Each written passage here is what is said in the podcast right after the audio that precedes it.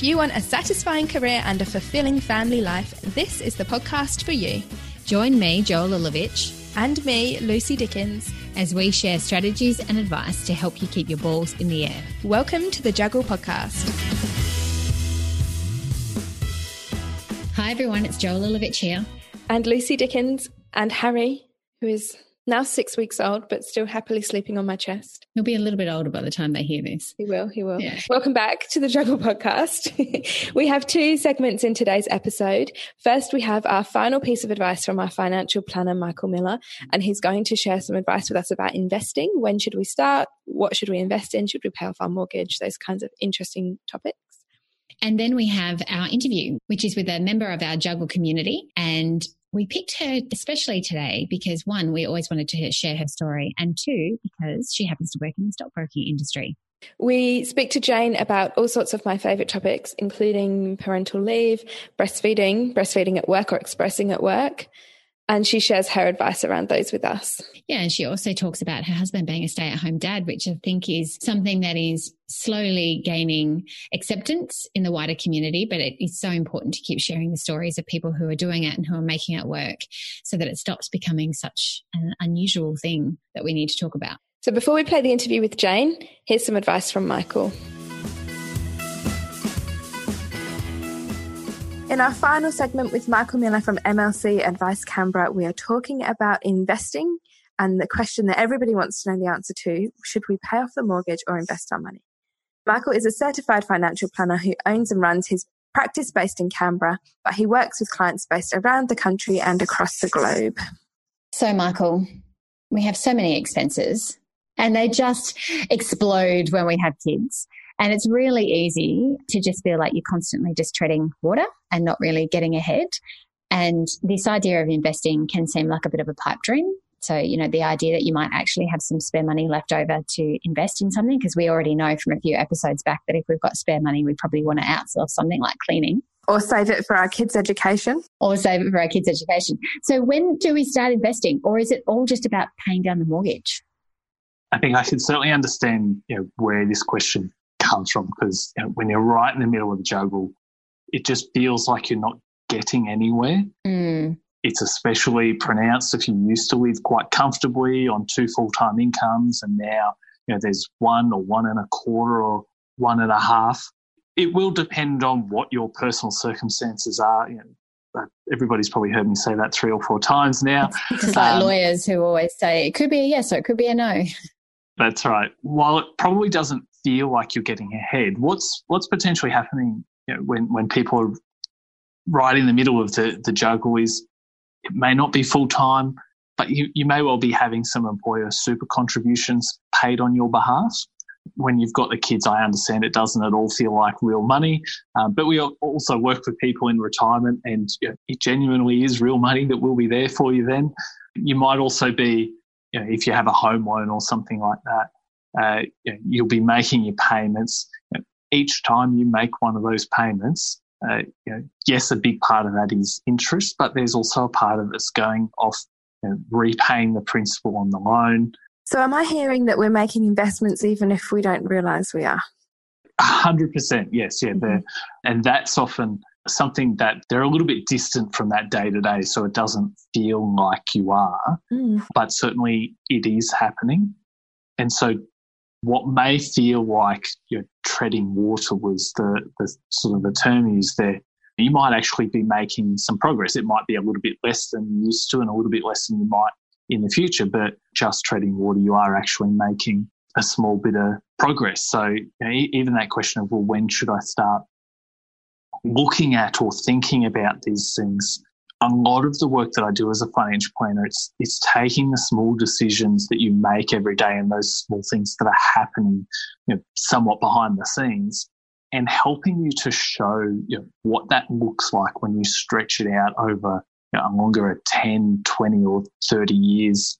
Mm. One of the things that I learned, I think just from somebody in a bank, was to pay my home loan repayments weekly rather than fortnightly or monthly or something because you end up mm. making an extra payment or two. I don't know, you'd know the details. But I've been doing that and it tells you when you make those changes on the on the internet how much time you're going to be saving on paying off your home loan or how, how much quicker you're going to be doing it. So I can see what you're saying in terms of small changes making a big difference in the long term. And that's where, you know, I think that what you sort of said is how it shows you on your internet banking, where it is when you make the change, is actually quite useful because, you know, yes, it is a tiny difference. I mean, the interest yeah. saving across a year is probably not a big number that you're going to be over the moon about. But when you look at that in the context of, well, my mortgage used to be 30 years and now it's 28 and a half, all for the sake of making a payment weekly rather than fortnightly, it's it's that ability to see what impact that makes over a longer term that really helps people to actually just sort of stick with it in a lot of ways, you know, the, because the juggle is not always easy. But it's also not the whole of your life, is it? It's just a small part. That's right. But also, yeah, sometimes having that that sort of understanding, something that's showing you, well, this is how that's actually making a difference. That's what you need to sort of keep going at, until, as you said, you sort of get onto other phases and, and things like that. So, do we need to feel like we have spare money before we come and see a financial planner like you, Michael, or is, do you just jump in? When do you do this? That's where I think it, that showing what the long term impact is can actually be quite useful, even if it's not the case that you know we've got a whole bunch of spare money to sort of save or invest or anything like that. It can be worth seeing. You know, is there something that I'm that I'm not aware of that might help, but also mm-hmm. just am I on track? Because when you sit down and have a look at it, the answer might be actually yes, you are on track. Mm. All that we need you to do right now is keep doing what you're doing. Mm that can really help with the motivation to know, well, I'm not sitting here treading water and, and you know, people worry. So it can take away that worry of, oh gosh, if I don't do something different now, then you know, I'm not going to be on track later. It can sometimes be the case of saying, no, look, this is how what you're doing now helps, and this is how the things that you'll do in the future will also contribute. So right now, just sort of keep going if we do have some extra money, so maybe we get a bonus or something, we've got a little bit of extra money, what should we do with it? Look, I think certainly if you are lucky enough to have a little bit spare and you're wondering how to use that, that question of should I use this for my mortgage or my super or some other investment, that's one that we deal with uh, all the time. I spend a, a lot of time with that question of working out what your goals are because that's actually very important to, to that particular question. Super, for example, is, is very tax effective, but you have to keep it there until you're at least 60 years old. So it's great for your retirement type goals. But if what you want to do is renovate in five years' time, it may not be the most appropriate use of that money for that goal. So that's why we spend a, a fair bit of time on working out, well, what is it that you're trying to do with that? I think certainly I'd, I'd like to think I'm not too scary to talk to. So what I normally suggest to people is if you are sort of thinking, you know, oh, I've, I've got some extra and I, I might like to find out what I might do with that. I always just suggest call, or email and ask.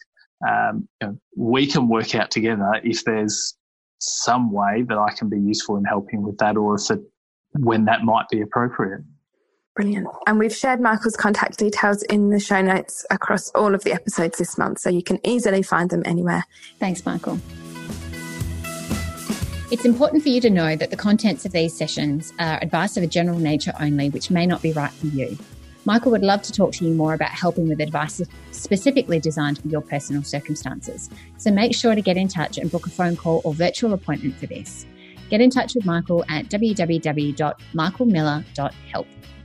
Michael Miller is an authorised representative of GWM Adviser Services, holder of Australian Financial Services Licence number 230692. And now over to the interview. So, next up, we have our interview. Our guest today is Jane Tandy. We first met Jane at one of our lunch events in the city and decided we would love to share her story on the podcast.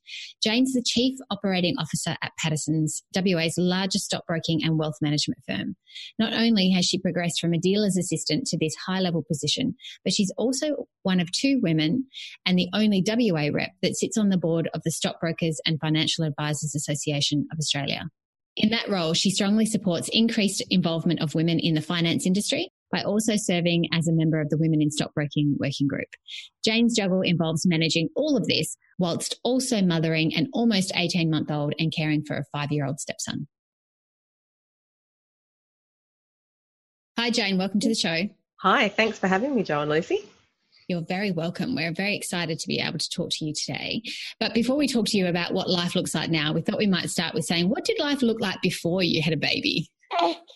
Oh, well, I do have a stepson, so I thought I had an idea of what life would look like with a baby. I didn't really.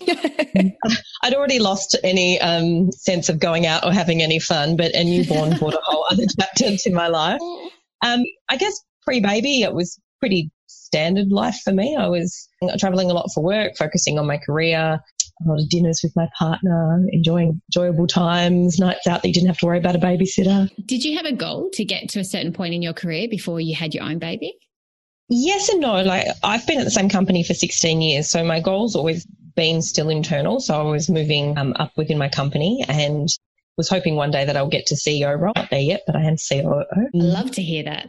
yeah, that's probably still my goal. I, I never really thought having a baby would stop me from doing any of those things. Once I got older, when I was younger and was looking at degrees and everything, I did actually select a shorter degree. When you're 20, you think you're going to have your babies at 25. Um, I was 36 yeah. when I had my first baby, so by then I was pretty established. Um, that was kind of my goal, and I guess it still is. And then you returned to work after three months, is that right? Yes, I had three months uh, completely off, which really well timed market baby. He was born on the 14th of December, so I had the Christmas New Year period off where it's quiet anyway. Oh, well done, baby. Yeah, well, well done, done baby. yeah, he was actually due on Christmas Day and came that little bit earlier, so I could have that bit more better time leave. So, oh, well, well done, baby. yeah, yeah, very well done. and after 11 weeks off, I went back full time. I did a full month working from home, which was a godsend because I didn't have to bother getting changed or shower. Um, no. So I literally, literally would stumble out of bed one minute before I had to start and just put on my computer downstairs. And then after four weeks, I came back into the office full time. So when you said that you had three months completely off, was that really completely off? Were you not in touch at all, or what did you do? I was still in touch. So I had uh, the first two weeks I didn't touch base with work at all but you under your maternity leave you get keeping in touch hours. Yes. Um, so I recorded any time that I spent working and got that added on in time and lieu. Oh, that's great. Yeah, I have eight direct reports. So each week I'd have a session with them, just keeping me up to date with what they're doing, and then a session with my boss, and I'd record all that, and that was added to my leave. Yeah. And so it actually enabled for me to take more paid leave. Yes. Stretch that period out a bit um, using those days. So I definitely encourage people to use them because quite a few people don't know that's something that they can take advantage of. Yes. And did you find, you probably don't know because you don't know what it would have been like the other way around, but do you think keeping in touch in that way, particularly where you're in a supervisory role, do you think that helped when you returned with your transition back? I do, but in some ways, I think it was a little bit of a negative for me with my baby. Mm-hmm. Um, because straight away from the outset, I was focused on how I was getting myself emotionally prepared to go back to work, but I don't feel I completely um, gave myself to my son. Mm. Yeah. Um, so if I was to do it again, I think I'd have more faith in my team that I have that they really could handle without me being there for three months. Yeah. So I think I'd do that differently. It's really good learning because I think that's true that especially for a first child, when you're a high powered career person, mm. it is really confronting and scary to think that taking time out is going to impact on your career and your work. And I, it was definitely like that for me. And I took longer off. I had six months off, but I was in touch a little bit, not as much as you were. But I was quite open to coming back at six months. I wasn't desperate to come back, but I was also really like, yes, this is a good thing for me, for my career. People won't have a time to forget me in six months and I'll be able to, you know, get back on and, and keep going where I want to go career wise.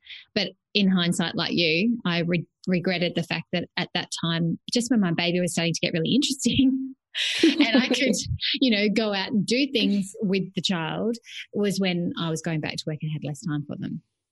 Mm. Yeah, I agree with that, Jo. I think too much of my focus was on going back to work. And I reflected after he was a year old and I thought, you know, not that much changed in work over that time period. The firm was very similar, but the changes in my son over that period was yeah. substantial. Yeah. And I hadn't missed them because I'm still a very active parent, but there are some activities that I probably would have enjoyed having a little bit more longer with him. Yes. Rather than rushing straight back into work. Did what I thought was best for my family at the time. So would you take longer off next time, Jane? If we can afford it, I would. Yeah. Um, I mean, you've got financial pressures, and Yes. my husband's a stay at home dad. Yes. And so you can't just flip him back into work and me out of work, Mm-hmm. um, which is what, a- you know, a few people say that. They say, oh, well, maybe your husband could go back to work for three months. And I'm like, that's great, but he's been off work for two years raising our child. And I'm pretty sure his salary is not going to be exactly what mine is for a three month period. So really, it's as a family what we can afford. Yeah. Yeah. And that the fact that your husband has become a stay at home dad, you know, I'd love to explore that with you some more. So how did you come to make that decision about you going back at three months and, and him becoming a stay at home dad? Did you use any other care arrangements? You know, how did you how did you get to that point? Um, we don't really have any other care arrangement options. Two of our parents are deceased. His mum lives in Newman, and my parents have other responsibilities. So we didn't um, have a lot like grandparents' care, which a lot Yes. of people can rely on, which I'm very jealous of. Yes. And although it's right for some other people, I just wasn't comfortable putting my son into daycare when he was way too little. Mm. He- is in there now, one and a half days a week and at the moment, just for some socialization for him and so my husband can have a break. Yes. It's a really tough job. We looked at it financially and we also looked at how our careers impact on our life. I'm very passionate about my career, about my firm, and I'm a significant shareholder in my firm. And Sam was like, well, you know, his job is just a job to him. What did he do beforehand? He was a state sales manager for a toy distribution company Mm-hmm. and his background's in teaching. So Yeah. he's great with children. And so just between us, we decided that he'd step into that role and it has been one that he's enjoyed. Mm. And how did he go with that? Because you hear a lot of dads sharing that it's hard because you're the only dad amongst a group of women, or, you know, that you don't have any mates because they're all at work doing the traditional male breadwinner role. We interviewed someone a number of episodes ago who took three months off to be with his child. Um, but, you know, you don't often hear of people who are making a longer term decision. So, how, how's your husband gone with it all? Um, I think he's gone really well. It is difficult, but I think it's difficult being a stay at home mum as well. For whoever's taking the time off, it's a huge change to your day to day. And the same situation as if you're a stay at home mum or a stay at home dad, all your friends are at work, Yes. um, unless they've just had a baby. But that's where the importance of mothers groups and parents groups come into play.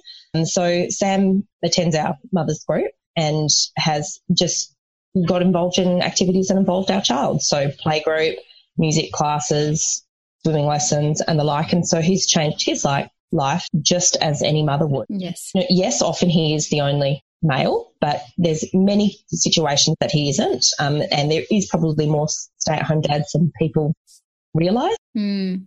But, you know, I'm a female that works at a stockbroking firm. So I'm a lady all the time surrounded by men. So I, in the reverse, do with it. Yeah. surrounded by ladies. like, that's been my entire career. So um, he can do it for a couple of years. Has he returned to work at all now? He's still at home as a um, primary carer, Yeah. and we do want to have another baby. So we just feel that there was much point in between, like disrupting our schedule like that.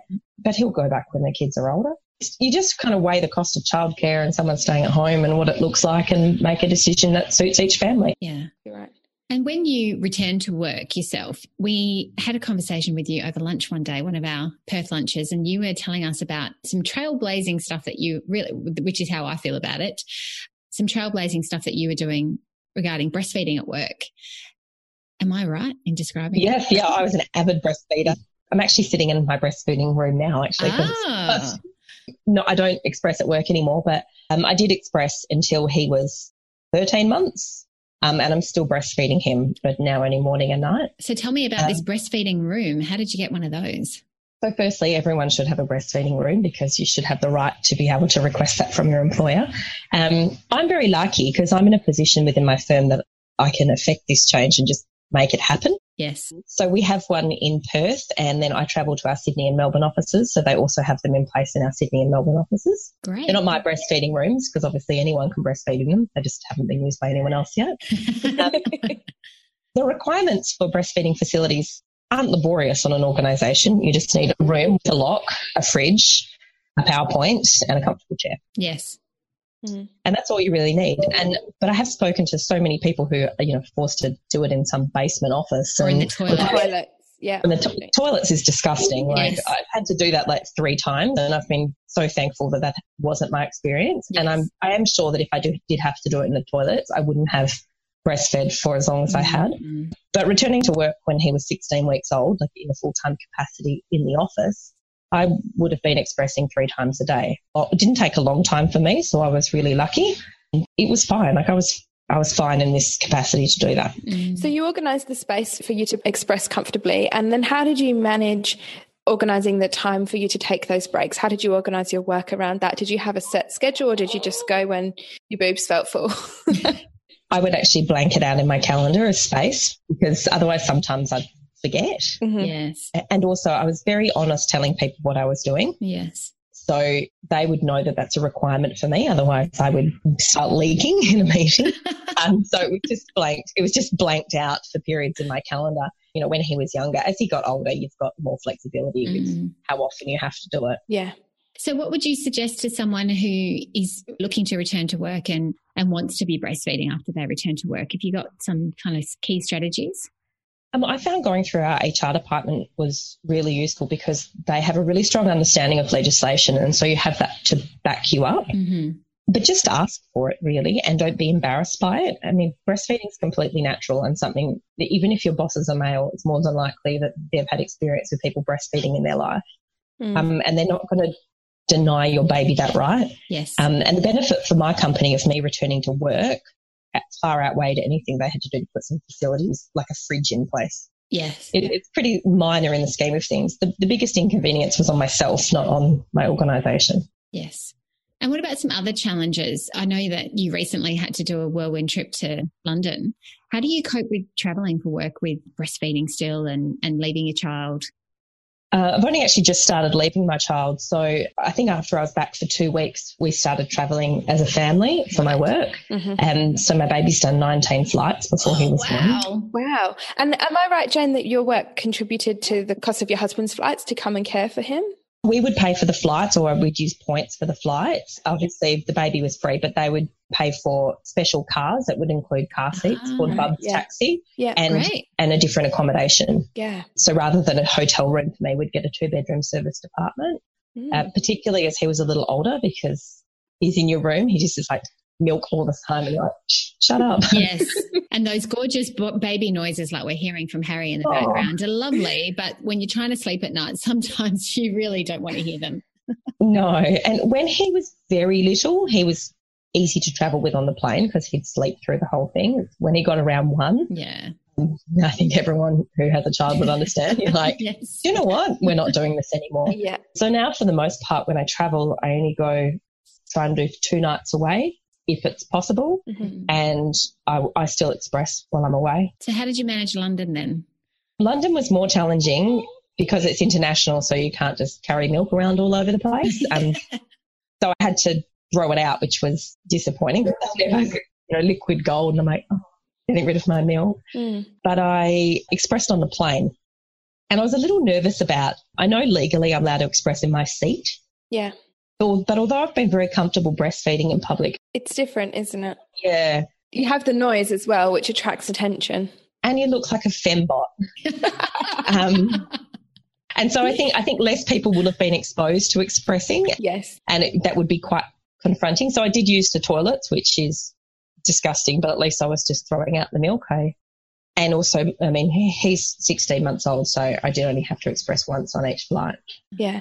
One of our previous guests, who I think you've met actually, Jane Jessica, she exclusively expressed for her daughter until for about a year or just over a year, I think. And she expressed on a plane and she got to the point because she was exclusively expressing she was doing it all the time and she ended up just doing it anywhere and everywhere but i agree with you for me i i kind of be a bit a little bit more cautious it's just different like you say people haven't been exposed to it it is and i think if i'd had to travel for work because i exclusively expressed also he still never had formula I think if he didn't travel with me earlier on, I would have just got used to expressing on a plane. But because I had my baby with me till he was over one on every flight, I didn't kind of break through that comfort barrier. Yeah. Yes. yeah. Um, but power to her if she if she did that. And you yeah. know, the more people that do it, the more normalized it becomes for exactly everyone else. Mm-hmm. It's so great that that you've been able to do this and that you're willing to share about it here as well because I think it's such a support for other women who want to return to work and are really struggling with some of these issues like how to use breastfeeding. And I know that you're a huge supporter of women because you've you're also um, a representative on the Stockbrokers and Financial Advisors Association, and they've got a special women in stockbroking working group. That's right. Mm-hmm. That's correct. Yeah. Have you always had interest in groups like this, or is it something that's strengthened since having children?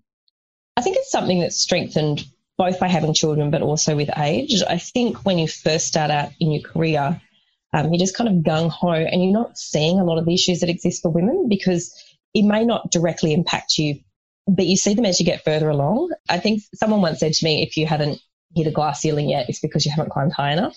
So for entry level, it may be a different for when you get more senior in your career, even or when you have children, particularly. Yes. But that's why it's important that men do stay home and men take parental leave and men stay home when a child's sick and it's not a women's issue. Yes.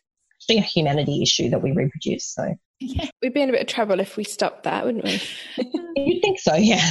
That reminds me of um, our past guest, Katrina McLeod, who is an employer. Um, she has no children herself, but she's very strong in her support for women and, and men in her organisation that are having children. Because she says, you know, we as society all need the, the next people to come along and, and work and do what needs to be done. So uh, correct. And the same with, I mean, our head of H uh, is female, but she doesn't have children. But she's a huge proponent of women's rights within the workplace. Yeah. Mm. It is important for society. Yeah, so true. So, having been back at work for just over a year now, or just about a year, have your career goals changed in that time now that you have your son? Yes and no. So, I don't want to overpack my calendar. So, I think my willingness to spread myself really thin. I resigned one of, from one of the boards that I was on just because I didn't feel I could adequately do everything. Yeah. To set high goals for myself would still be in existence. The timeline for which I have to achieve them may have changed because I'm willing to make myself unavailable for my children, particularly at this stage of their lives. Like they're little and it's more important for me to be with them than to try and jump up a rung on the ladder. That will actually wait. Mm. It's so true. I mean, I've got three of them. And there was a time after I had that third, probably when he was about two, that I started getting so involved in so many different things. And I've done the same thing as you in the last year. I've sort of gone, oh, I need to divest a few things. Well, Lucy's always telling me to say no. So I'm smacking here because I'm thinking, yeah, I'm pretty sure you are still involved in quite a lot of things. well, I have got rid of one thing, and there's two others that are on the agenda to ease my way out of in about six months when they kind of sort of come to a natural end. It is a balance, though, isn't it? And I've spoken, we've spoken about this before because I think I'm the opposite to the two of you, and I just don't do things because I'm like, oh, well, I want the time to be with my family, so I don't do any of the extra things. And I think there is a balance between making yourself available or putting yourself out there to do things that you would otherwise do and not kind of denying yourself those opportunities versus saying yes to everything and spreading yourself thin, like you say, Jane. You're literally doing a podcast with your baby strapped yeah. in. away from doing lots of different things. I say that to her all the time. One of our episodes, I said to Lucy, You're giving yourself a hard time and you've already done how many things since having Harry? Yeah. No, I'm not giving myself a hard time. I just mean in, in terms of the, okay, I'll just stop. But yeah, yeah. I know what I mean in my mind. Let's move on. We have a couple of questions, Jane, that we mm-hmm. ask everybody. Okay. And Lucy's favourite. Do you have a mantra, Jane? Words that you live by? My favourite one at the moment is don't kick the ladder out from underneath you on the way up. Oh, that's cool. That I have seen lots of examples of women, particularly in stockbroking, who have may have struggled to get to where they are and so feel that other people have to have a hard journey to get there where they are as well. Yes. And my biggest thing for women is just don't do that. Make it easier. If you had a hard journey, well, how nice would it have been if you didn't have to do that? Yeah. And women shouldn't have to work twice as hard to get half as far. Just work the same, be competent. Yeah. So that would be my one at the moment. Yeah, that's awesome. Brilliant. Yeah. And to give you one other opportunity to give a piece of advice to any other professional women out there who are doing the managing of the juggle, what would you say? Percy, well done. It's way harder than I expected, and I have so much more admiration for women that are doing this. Just really stand up for your rights, and if people aren't giving that to you, I would really question your employer and if you want to be part of that business because what you're doing is amazing and it's for the better of your family and for humanity, as we said. I'm having babies and the like. And so make sure that you're working for someone who really has your back and is willing to make that transition for you, one that's positive for both sides.